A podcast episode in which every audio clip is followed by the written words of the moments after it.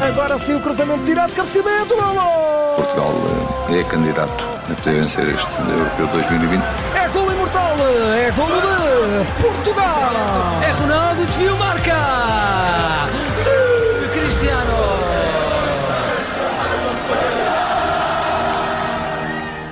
É o Diário da Seleção na Rádio Observador com a jornalista Mariana Fernandes, em direto da Hungria. Boa tarde, Mariana. Olá, boa tarde. Então, que tal, que tal estão os ânimos por aí? Os ânimos ainda estão uh, calminhos, porque a verdade é que neste europeu, uh, o europeu está a começar, mas aqui em Budapeste não se dá muito por isso, não é? Porque o europeu está a começar em Roma, está a começar em Itália, este europeu uh, um bocadinho nómada que vivemos agora em 2021, portanto espalhado por 11 cidades. A verdade é que aqui em Budapeste eh, ainda pouco uh, se nota que o europeu de facto começa hoje, nota-se que está a começar, já existe uma fan zone, mas a verdade é que ainda não se percebe bem que de facto é hoje e é daqui a pouco, daqui a 10 minutos, que é dado esse pontapé de saída. A seleção nacional começou, uh, como sabemos, hoje em solo húngaro, pelo menos a preparação para este campeonato da Europa, portanto o primeiro treino foi hoje no complexo desportivo uh, do Vazas CS, um Vazas que até é um clube centenário aqui na Hungria, mas que está a passar por uma fase um bocadinho complicada da sua própria história, portanto está na segunda liga já há vários anos consecutivos e por isso eh, poderia até antecipar-se que este seria um estádio, que este seria um complexo desportivo algo uh, inferior, digamos assim, àquele a que estamos habituados, pelo menos nas grandes equipas, mas não. Este é um estádio e é um complexo desportivo bastante moderno, bastante recente, uh, nota-se perfeitamente uh, pelas infraestruturas, que são estruturas que foram criadas há pouco tempo, portanto é um estádio bastante recente. A seleção nacional, nacional está, muito, está muito bem instalada.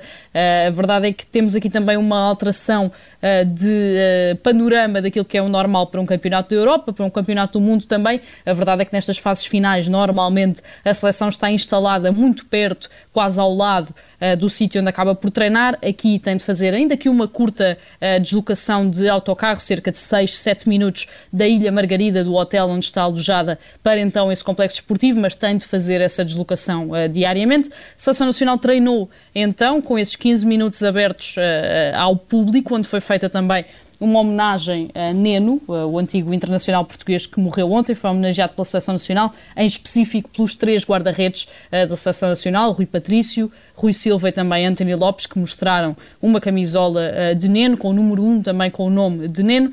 Antes, na conferência de imprensa, o escolhido eh, de hoje para falar foi Danilo Pereira, que falou eh, sobre o quanto Fernando Santos tem tentado ao longo destes anos ao serviço da Seleção Nacional uh, unir os grupos, portanto esquecer muito o eu, esquecer o lado individual e prezar mais o lado coletivo uh, deste grupo que se nota claramente que é também uma das grandes qualidades e uma das grandes valências que esta seleção tem.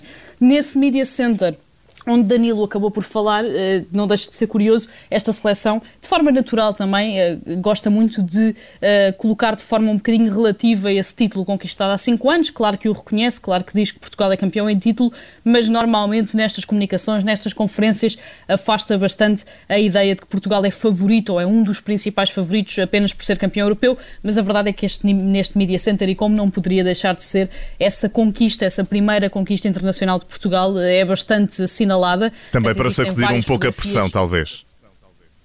Uh, mais ou menos, mais ou menos. Eu acho que mesmo assim a seleção ainda está bastante tranquila, até porque o primeiro jogo é só daqui a 5 dias, só no dia 15, uh, eh, daqui a 4 dias, aliás, só no dia 15, portanto ainda existem alguns dias de preparação. Aliás, como Fernando Santos disse ontem, uh, quando chegou ao hotel, ao Canal 11, disse que ainda faltam alguns dias, que ainda existem dias para preparação e que por isso Portugal, a seleção, ainda está bastante tranquila em relação a esta participação no Campeonato da Europa.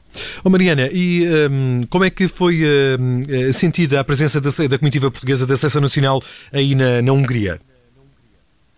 A verdade é que os, a comitiva portuguesa, digamos assim, ficou bastante surpreendida com a recepção que teve ontem quando chegou ao hotel. Portanto, foram recebidos uh, por umas dezenas de portugueses. Também não podem ser muitos, porque a verdade é que a comunidade portuguesa aqui em Budapeste é algo reduzida, não chega uh, aos, às 600 pessoas. Uh, mas Danilo Pereira falou disso também hoje na conferência de imprensa. Portanto, disse que ficou surpreendido, que não estava à espera, não só, obviamente, pelos motivos que todos conhecemos, pelos motivos da pandemia que não permitem grandes ajuntamentos e grandes recepções, mas também por isso mesmo, por não ser uma cidade uh, que estamos habituados a conhecer como uma cidade de uma enorme comunidade portuguesa, como era, por exemplo, Paris em 2016, na altura em que Portugal ganhou o europeu. Por isso a, a seleção nacional ficou muito surpreendida com essa recepção, que não deixou de ser calorosa e que não vai deixar de ser importante, porque a verdade é que, e como Fernando Santos também já o disse ao longo desta caminhada, além dos portugueses que vivem aqui em Budapeste, o facto de este europeu ter sido adiado, já estarmos em 2021 e de já existir um processo de vacinação em curso em praticamente todos os países, faz com que também já muitos cidadãos portugueses uh, tenham viajado para aqui, para Budapeste, para assistir ao jogo uh, e eu posso atestar isso porque cruzei-me com três deles no voo para cá, uh, no avião, e que vinham exatamente para cá e que vão também a Munique e regressam novamente a Budapeste para ver o jogo com França. Paixão do futebol. Exatamente. A jornalista Mariana Fernandes, enviada do Observador ao Euro 2020, faz diariamente um resumo do dia da seleção. Aqui na tarde em direto foi o primeiro diário da seleção. Mariana, boa estadia. Obrigada. Agora sim o cruzamento direto, cabeceamento, golo! Portugal eh, é candidato a poder vencer este Europeu 2020. É golo imortal, é golo de Portugal! É Ronaldo, desvio, marca!